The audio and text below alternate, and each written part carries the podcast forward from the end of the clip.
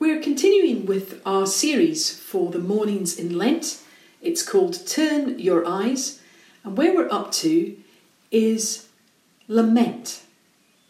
And we're looking at Psalm 88, the only psalm which has no redeeming side to it. A number of the psalms, uh, almost 42, are ones that are described as lament psalms, where people are shouting out to God, saying, Act, my life is rubbish, step in. Uh, most of those are uh, individuals shouting out to God.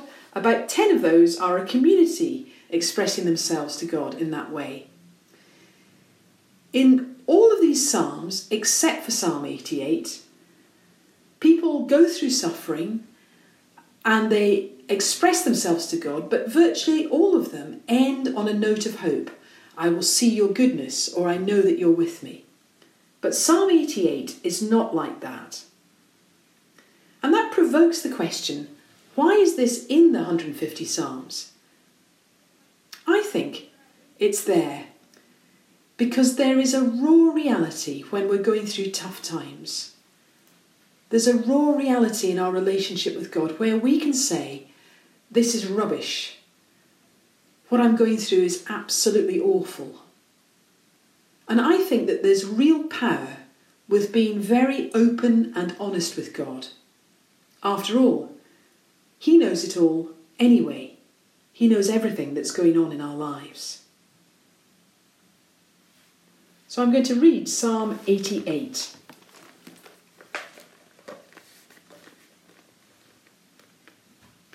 Lord, you are the God who saves me.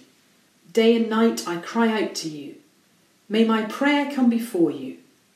Turn your ear to my cry.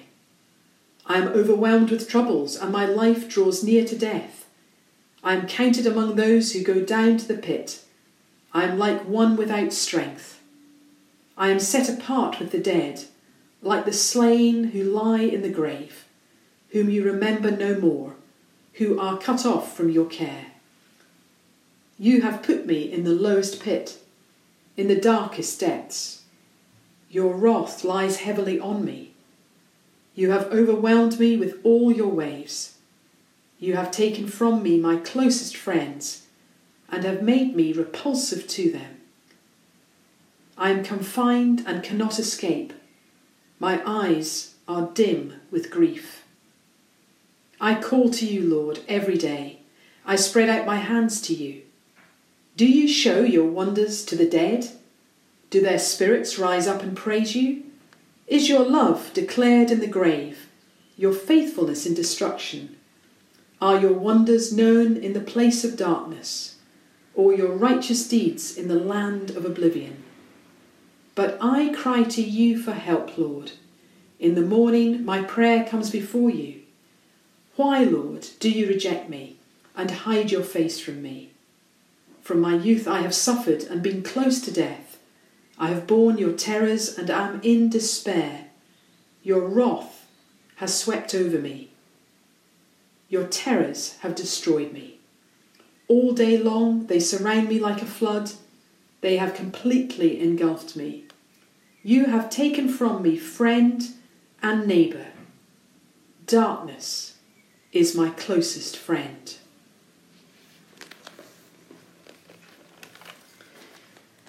Uh, the title of this psalm is the longest uh, title, and it ascribes this psalm to somebody called Heman the Ezrahite. And he, uh, along with the sons of Korah, are credited with writing a number of the psalms. Uh, you can check out Psalms 42 to 50 to see some of their works. Heman is uh, uh, described in Chronicles as one of a group of famous uh, sages, and he's also involved in the leading of worship. So he's not a man who's always in a place of darkness and the pit. And here we are, generations later, reading his Psalms and using these to worship God. But it's really clear that in this psalm, he's in an incredibly tough place. he counts his life, the situation that he's in, as if he's in the grave, as if he is dead. Either that's a physical reality for him, he's close to death due to illness, or it is how he is viewing his situation, it's what he feels. Either a subjective reality that what he feels is going on, or it's an objective reality. He is very close to death. Whichever one of those it is, for people in that time, the place he's talking of, you're in the grave, you're dead, was a place where people did not expect God to be involved. Only designated people were allowed to reach out and touch the dead in those days, otherwise, they were counted as ceremonially unclean. The pit is, at one level, another way to speak of a grave. People who do not have a family tomb, hewn in rock, might be buried in a grave pit. So, Heman, the psalmist here, is describing his life as being like a living death.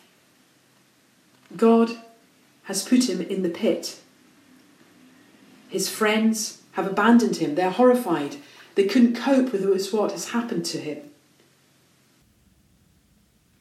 My eyes are dim with grief. Many of us can identify with the exhaustion of grieving, the inability to see clearly at those times.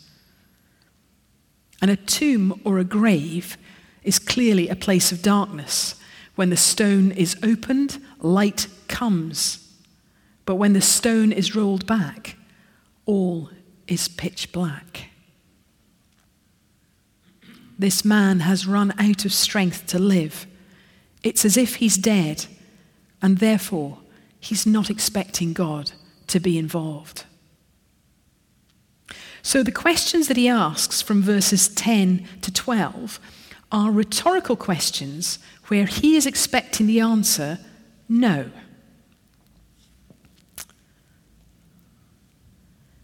Do you show your wonders to the dead, Lord? No. Do their spirits rise up and praise you? No. Is your love declared in the grave? No. Your faithfulness in destruction? No. Are your wonders known in the place of darkness? No.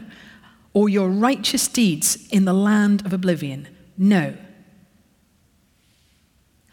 But I cry to you for help, Lord. In the morning, my prayer comes before you. This is remarkable. Note this. He is not expecting God in the place where he is in of death, darkness, and oblivion. He's not expecting God to step in and to rescue him and to raise him up, but he still cries to God for help. He still prays in the morning. This is an extraordinary statement of faith. He's absolutely not expecting God to act in that situation. Yet he still prays to God. I wonder how much of our faith, of my faith, is based on a kind of transactional. Lord, I'll pray, I expect you to come in. Good, we're all happy now. A Big Mac approach to faith. Uh, not Big Mac McLaurin, I mean, uh, you know, an immediate receiving of food in our consumer culture. No, this man's been taken to an extra stage here a stage where he is saying to God, no matter what, I am going to pray. And there are times in our lives as Christians where that is the reality for us. Where it feels like we're in a very dark place, or we are in a very dark place. And all we can do is cry out to God and ask people around us to cry out to God on our behalf. And that is where faith is fully formed. That's where our relationship with God moves from a what can you do for me to what can I do for you? Place of darkness and difficulty is the place of formation.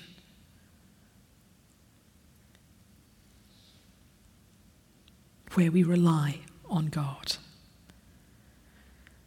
So I want to applaud this man for this extraordinary statement of faith that we read right in the middle of Psalm 88.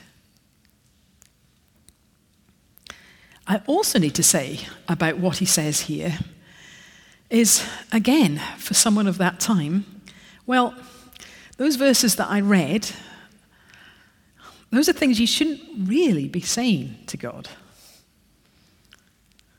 He's calling out to God and saying, You're just not going to do anything, are you? He's mocking God. His attitude there, I mean, at a minimum, it's ill judged, intemperate, angry. It's getting towards blasphemous, isn't it? While on the one hand, those questions requiring the answer no lead to a comment, but I cry out to you for help, God, they show great faith on the part of this man. On the other side, he's saying things that he really shouldn't be saying. Look, take a fantastic leader like Moses. I mean, he was not allowed to see God's face because God was so awesome. And later, when Moses comes down the mountain with the tablets, his face was so radiant because he'd spoken with God, the people had to veil their faces. God is awesome, powerful. And yet, these cries from Heman are in the Bible. Somebody's going to come afterwards, I hope, and pronounce, uh, correct all my Hebrew pronunciations because I've made a mess of them. I'm Scottish, sorry. So I've got Scottish pronunciations for them. Come and tell me the correct pronunciations afterwards. And if you want to read about Moses, check out Exodus 33 and 34. So I've described this cry for help as an extraordinary statement of faith. But the fact that this psalm is in the Bible is an extraordinary statement of grace. Derek Kidner, the warden of Tyndale House in the past, said the very presence of these prayers in Scripture is a witness to God's understanding. God knows how people speak when they're desperate. And Tim Keller, that great church leader, building on that point from Derek Kidner, says this means that God is identifying with those who do pray like that because He's the God of grace and understanding. He knows how we speak when we're desperate. Tim Keller goes on to say,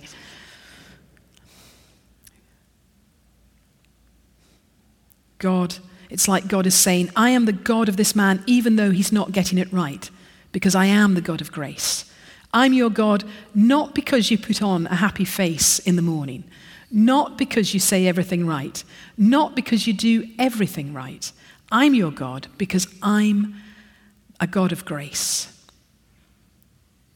How liberating is that for each one of us? This psalm is a psalm that shows us we can be real with God, with what's going on in our lives. You know, you can really let rip at God. You can really say, What is going on? You can even express doubt.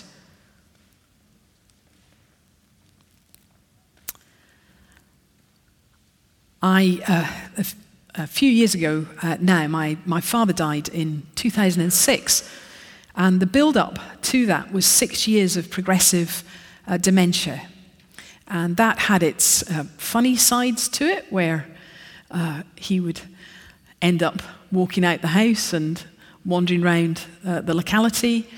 And uh, then my mum would get a phone call saying, uh, Your husband's here.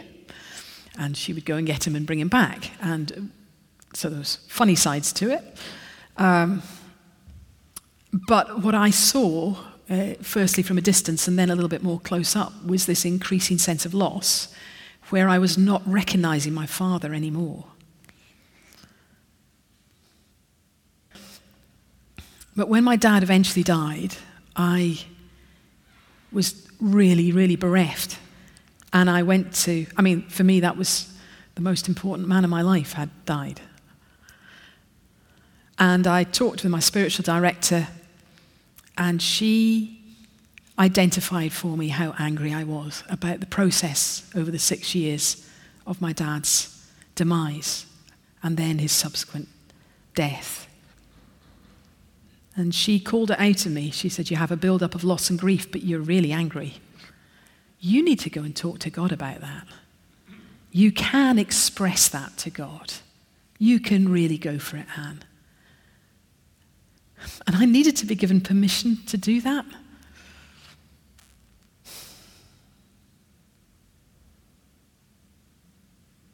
If Psalm 88 does anything for us, it tells us that we can be raw, real with God.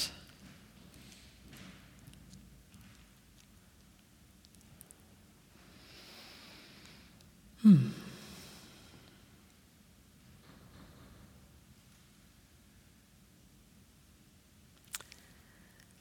Now, the translation that we read ends uh, saying, Darkness is my closest friend. But actually, the original Hebrew ends on the word darkness. It's as if it really wants to make that low point. So it should read You have taken from me friend and neighbor. My closest friend is darkness.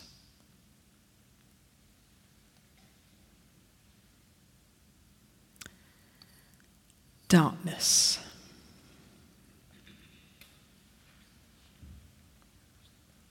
Years later, we're here on the other side of the cross.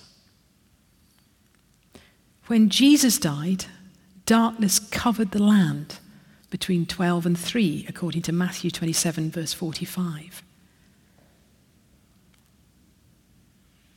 And for us now, those questions that Haman the Ezrahite asks, because of those questions that he asks in verses 10 to 12, because of Jesus, we can answer yes. Here we go. Do you show your wonders to the dead? We can answer yes, because Jesus, when he died, went down into the grave and then he rose again. Do their spirits rise up and praise you? Yes. Is your love declared in the grave? Yes. Your faithfulness in destruction? Yes. Are your wonders known in the place of darkness? Yes. Or your righteous deeds in the land of oblivion? Yes. What the Father and the Son and the Spirit planned together for the redemption of the whole of humanity caused Jesus to enter the darkness of death. And his cry in Gethsemane to the Father was, Take this cup from me.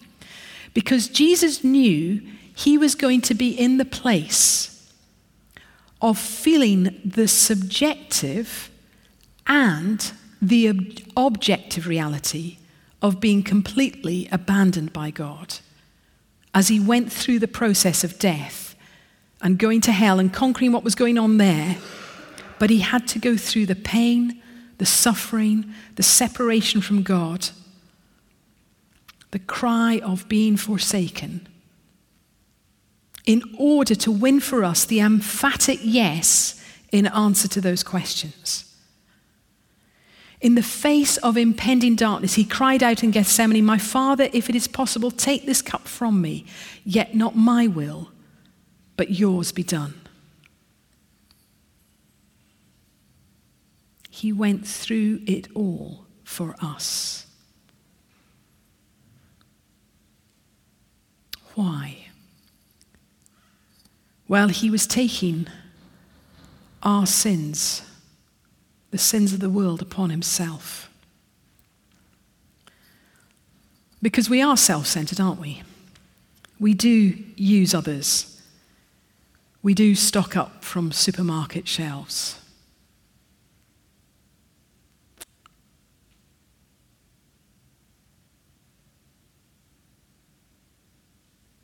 We deserve that darkness and for God to turn his face away from us. But Jesus took the darkness so that when we believe in him, our sins are forgiven. Jesus Christ experienced darkness as his only friend, so that in your darkness you can know that Jesus is your only friend. He is still there. Jesus was truly abandoned, so that for us, we only feel abandoned. We can know that God is still there. He is not going to abandon you, no matter what you've done.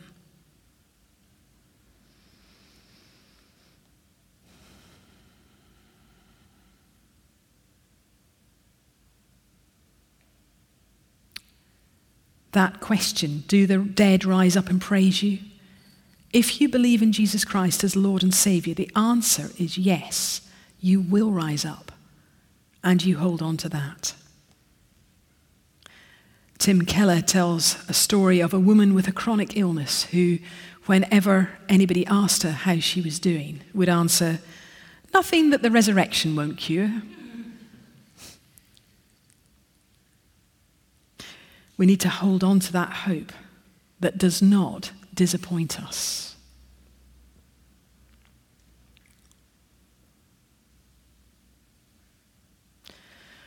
When we feel that we're in that place of darkness, there is an objective reality that God is with us in that. We may not feel it, but it is truth. That is what Jesus has won for us.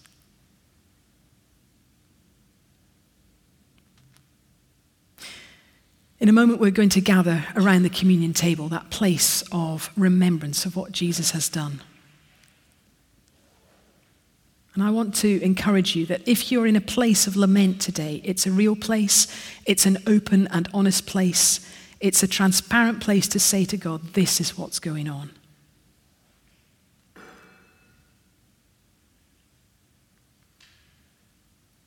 I also want to give preeminence to what Jesus has done by conquering darkness and the grave and bringing objective reality that he is with us.